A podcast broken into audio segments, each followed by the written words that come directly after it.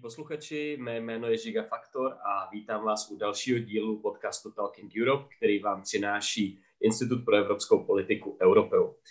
Dnešní díl eh, zaměříme na velice aktuální téma a tím je takzvaný klimatický balíček Fit for 55, který by měl být představen již zanedlouho 14. července eh, a který by měl výrazně změnit klimatickou a energetickou legislativu členských zemí, zároveň se zasadit o 55% snížení uhlíkových emisí do roku 2030. A těch témat je více a více. O tomto se dnes budu bavit s mým kolegou Michalem Hrubým, výzkumným pracovníkem Institutu Europeu. Ahoj, Michale. Ahoj, ahoj, čau, čau. Tak, asi začneme rovnou tím. Mnoho lidí teďko už slýchám velice rádo žertuje nad tím, že Fit for 55 je návod na to, jak zůstat kondici po 50, tak uh, jsem si jistý, že to nám, Michale, rychle vyvrátíš. Uh, samotný ten balíček je opravdu obrovský. Uh, ví se už teď, co všechno má přesně obsahovat? Uh, taky. Je to zatím nastíněno, to znamená, víme, co bude součástí. Nejde to samozřejmě úplně do detailů, protože ne všechny informace jsou veřejné, ale takový nějaký ten základní přehled tam je určitě. Asi, asi nejdůležitější, co je, co je zmínit, tak uh, za prvé zůstat fit po 55 je taky super, ale hlavně jde tedy o to, že bychom se měli v podstatě zaměřit na to, ještě prohloubit ty naše cíle, co se emisí týče, aby jsme opravdu dostali těm svým závazkům, aby opravdu jsme směřovali k tomu udržení nárůstu teploty maximálně o 1,5 stupně Celsia v tom dlouhodobém horizontu.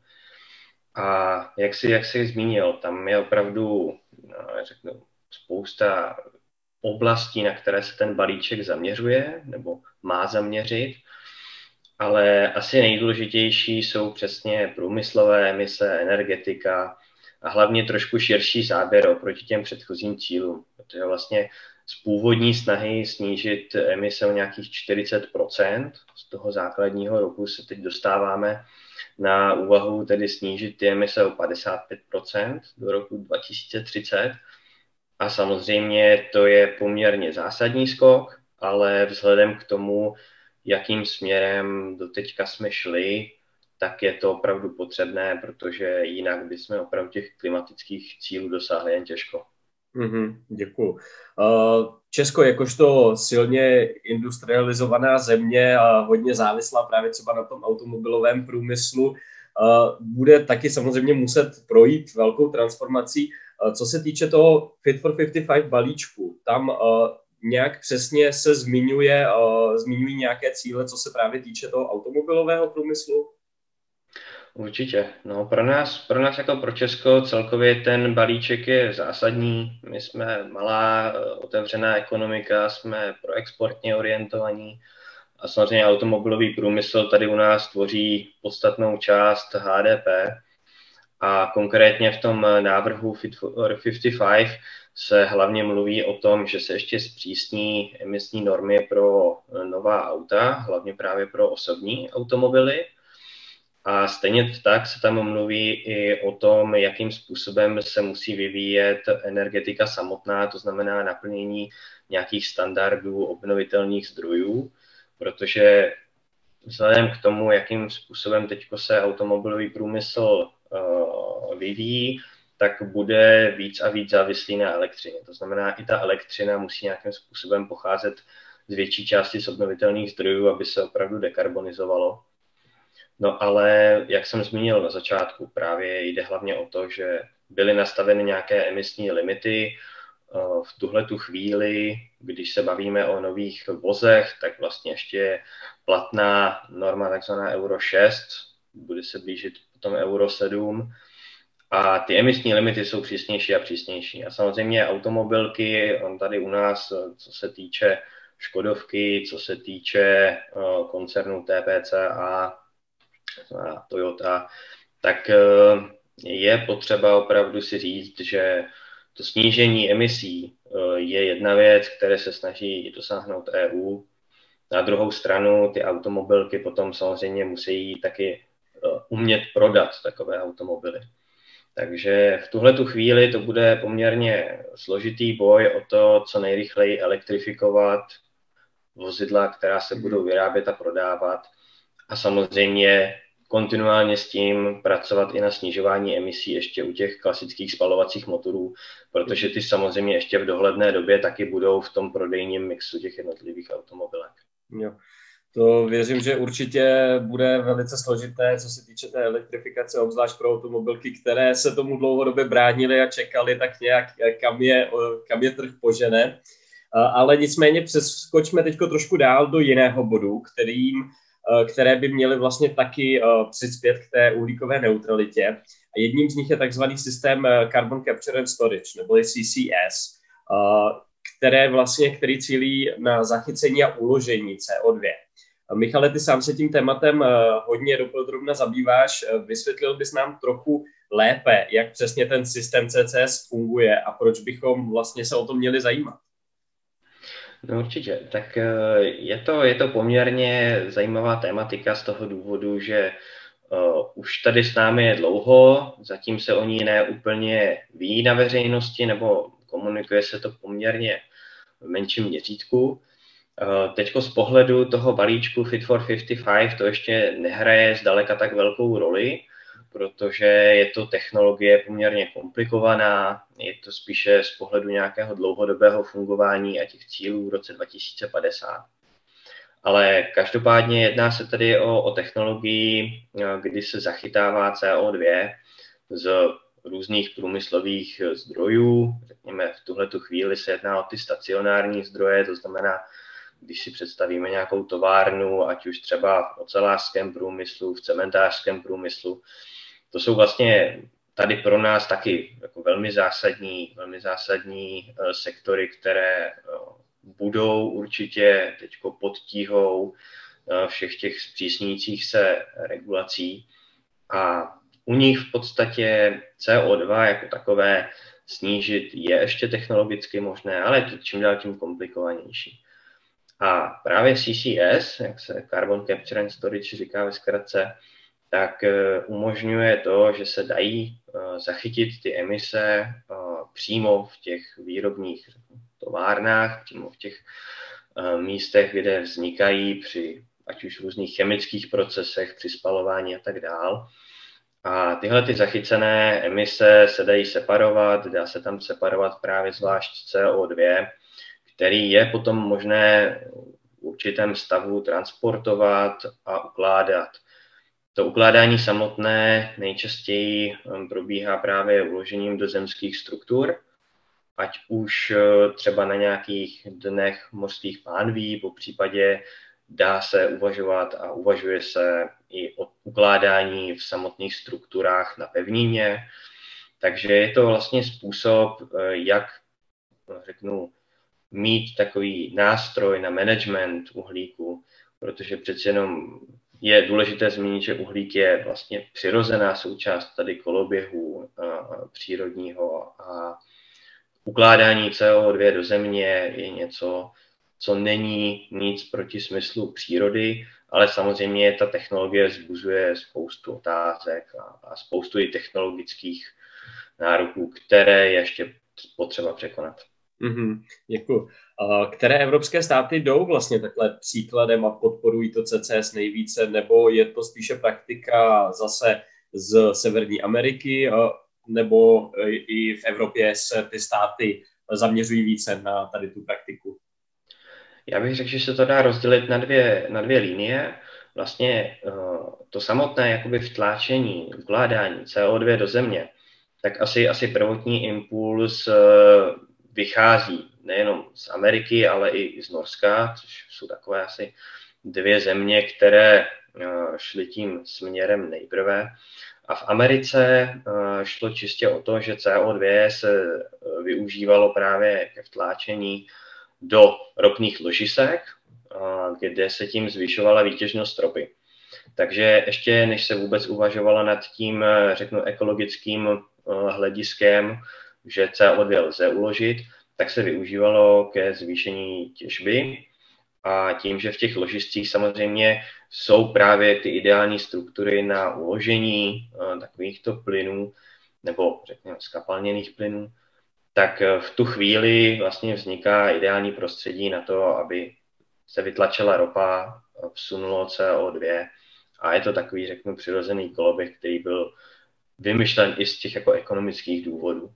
No a pak ta druhá část, což je v dnešní době tady u nás v Evropě především Norsko, v případě Nizozemsko, Anglie, tak to jsou státy, které uh, čistě hledají způsob, jak se zbavit CO2, mají poměrně ideální podmínky právě v okolí svých zemí, to znamená úložné prostory právě na dně eh, mořských pánví, kde se dá to CO2 vtlačit a tam je ten, tam je ten cíl opravdu čistě ekologický, klimatický, to znamená, jsou to takhle zhruba dvě odlišné větve eh, toho využití CO2 ke vtláčení, ale jsou tady už v podstatě 20-25 let aktivní výzkumy, které se tím zajímají a přímo aplikace, které fungují opravdu dlouhodobě.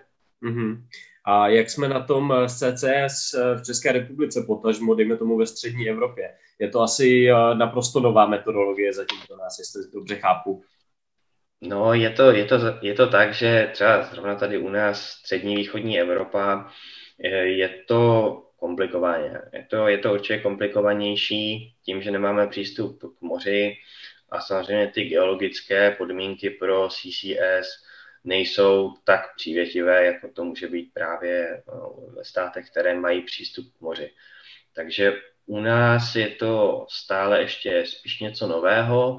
Na druhou stranu musím říct, že máme tady opravdu skupinu ať už vědců, to znamená, řeknu, i ze školních institucí, Máme tady přímo naší Českou geologickou službu, která se tím zabývá už opravdu desítky let a nějaké ty první geologické průzkumy, ty probíhaly, tuším, už začátkem roku 2004 a vlastně kontinuálně se rozvíjí a hledají se nové možnosti, jak by se dalo vlastně tady i v těch podmínkách jakoby uh, střední východní Evropě ukládat CO2 a ty možnosti určitě existují. Takže je to, je to zatím eh, tak, že víme o těch možnostech, jsou dostupné, ale přeci jenom je to celé ne, neskutečně drahá záležitost, je to dlouhodobý projekt, je tam spousta otazníků a samozřejmě v neposlední, v neposlední řadě určitě je potřeba zmínit, že samotné ukládání může často uh, zbudit spoustu nevole, i co se, co se nás, běžných občanů týče, protože samozřejmě někdo to může brát jakým, jakým způsobem jako skladování něčeho, co úplně třeba nechceme skladovat na mm. naší zahradě. Takže je tam spousta otazníků, ale ta perspektiva je obrovská. Taková uh, laická otázka trošku z mé strany. Uh, ty jsi vlastně zmiňoval, že to je hodně uh, nákladný proces, hodně drahý proces a pro nás, dejme tomu třeba ve střední Evropě, uh, co nemáme úplně přístup k moři, uh, uvažovalo se třeba nad nějakou právě jako nějakým obchodem s tady tímto, že třeba Polsko má uh, velký přístup k moři, dejme tomu, a mohlo by třeba tady to vlastně ukladovat za, dejme tomu, Česko, Slovensko a další středoevropské státy. Řeší se něco takového, nebo to je zatím úplně mimo mísu, to, co mě teď napadlo? Ne, ne, vůbec, vůbec. Je to právě tak, že naopak, aby vůbec to CCS z nějakého dlouhodobého hlediska mohlo fungovat, aby ten systém byl, řeknu, propojený napříč státy, tak přesně tohle to bude jedním z těch asi hlavních cílů pro to, aby vůbec ta technologie se mohla aplikovat v nějakém širším měřítku. Takže vznikají klastry, vznikají uh, projekty, které jsou založené na té mezinárodní spolupráci. A samozřejmě je tam, je tam jakoby právě asi celý ten proces založený na těch třech částech. To znamená, první věc je vůbec uh, zjistit a Eh, nějakým způsobem aplikovat tu technologii zachycení CO2 v těch nějakých vybraných provozech. Eh, už ty samotné provozy eh, ideální, když jsou blízko, když je tam ta výhoda toho, že potom i ten následný transport může probíhat v nějakých klastrech i s využitím třeba té aktuálně dostupné sítě. A potom samozřejmě transport jako takový není náročný ve smyslu toho, že bychom nemohli transportovat to CO2 na dlouhé vzdálenosti. Naopak s tím se vlastně počítá. To znamená, určitě takovéhle spolupráce budou vznikat. Spíš záleží na tom, jaké jsou ty podmínky v těch státech jako takových. To znamená, pokud v tuhle tu chvíli není nějaká větší finanční podpora pro takhle jako ekonomicky náročné projekty, tak samozřejmě to budování klastrů je ještě o to složitější. Ale do budoucna určitě takovéhle projekty vznikat budou. Je otázka, kde přesně konkrétně, v jakých lokalitách. Teď v dnešní době určitě takovéhle klastry existují právě hlavně v té, v té části okolo, řeknu, právě těch významných hráčů, jako je Nizozemsko, Anglie mm. a Norsko. Mm-hmm. A jak to tedy vidíš eh, z budoucností tady toho systému CCS? Eh, očekáváš, že by se opravdu mohlo rozvinout eh, do formy, ve které by hrál jako výraznou roli vlastně v tom energetickém systému těch zemí?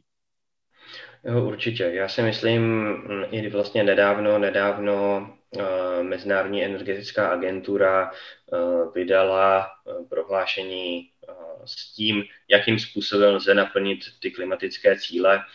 A přece jenom i vzhledem k tomu, že klimatické cíle by měly být pro všechny státy na celém světě stejné, tak eh, ano, to CCS tam bude hrát významnou roli.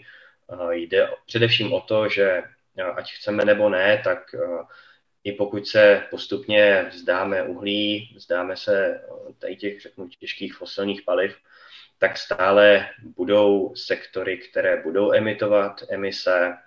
Eh, je to i kvůli tomu samotnému chemickému procesu, který tam vzniká. Eh, jsou to takzvané ty hard to abate eh, procesy, kdy opravdu těch emisí se nelze zbavit.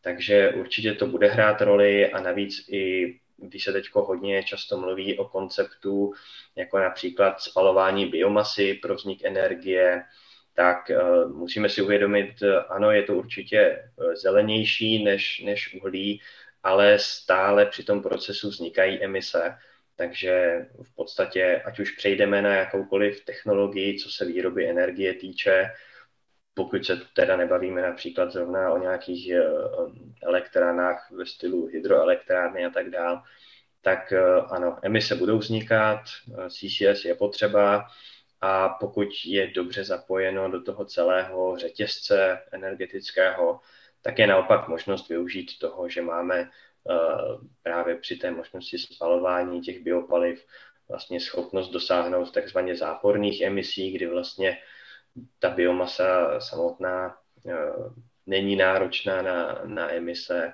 a my ještě navíc ty vzniklé emise poté můžeme zachytit, uložit. Takže ta budoucnost je podle mého názoru velká. Spíš jde o to, jak se k ní dostaneme postupně. Proto vlastně jsem i zmiňoval na začátku, že v rámci toho balíčku Fit for 55 se už samozřejmě dostáváme k tomu, ano, CCS by bylo super aplikovat, ale problém je ten, že zatím nejsme na tom tak jakoby na té technologické úrovni natolik, aby to bylo možné nějak významně ovlivnit ty emise do toho roku 2030. Mm-hmm. Nicméně do roku 2030 si myslím, že by bylo důležité, aby jsme opravdu jako státy věděli, jak co nejrychleji se do nějakého případného CCS řetězce zapojit. Děkuji, Michale. Já si myslím, že jsme naprosto obsáhli tady to velice zajímavé a ne úplně tradiční téma, ale já si myslím, že už pro samotný podcast uh, Talking Europe tak je uh, velice přínosné odskočit občas od těch klasických uh, zahraničně politických témat, kterým se zabýváme a myslím si, že spousta našich posluchačů o CCS do dneška neslyšela, takže věřím, že to bude i velice poučné a budeme doufat, že do budoucna to bude jeden z těch nástrojů, jak vlastně dosáhnout té uhlíkové neutrality. Moc ti děkuji za účast eh, v tomto díle podcastu a já věřím, že se zase potkáme možná na nějaké trošku jiné téma eh, a děkuji taky posluchačům, že si udělali čas na náš podcast a budeme se těšit zase za dva týdny. Naschledanou. Díky, naschledanou.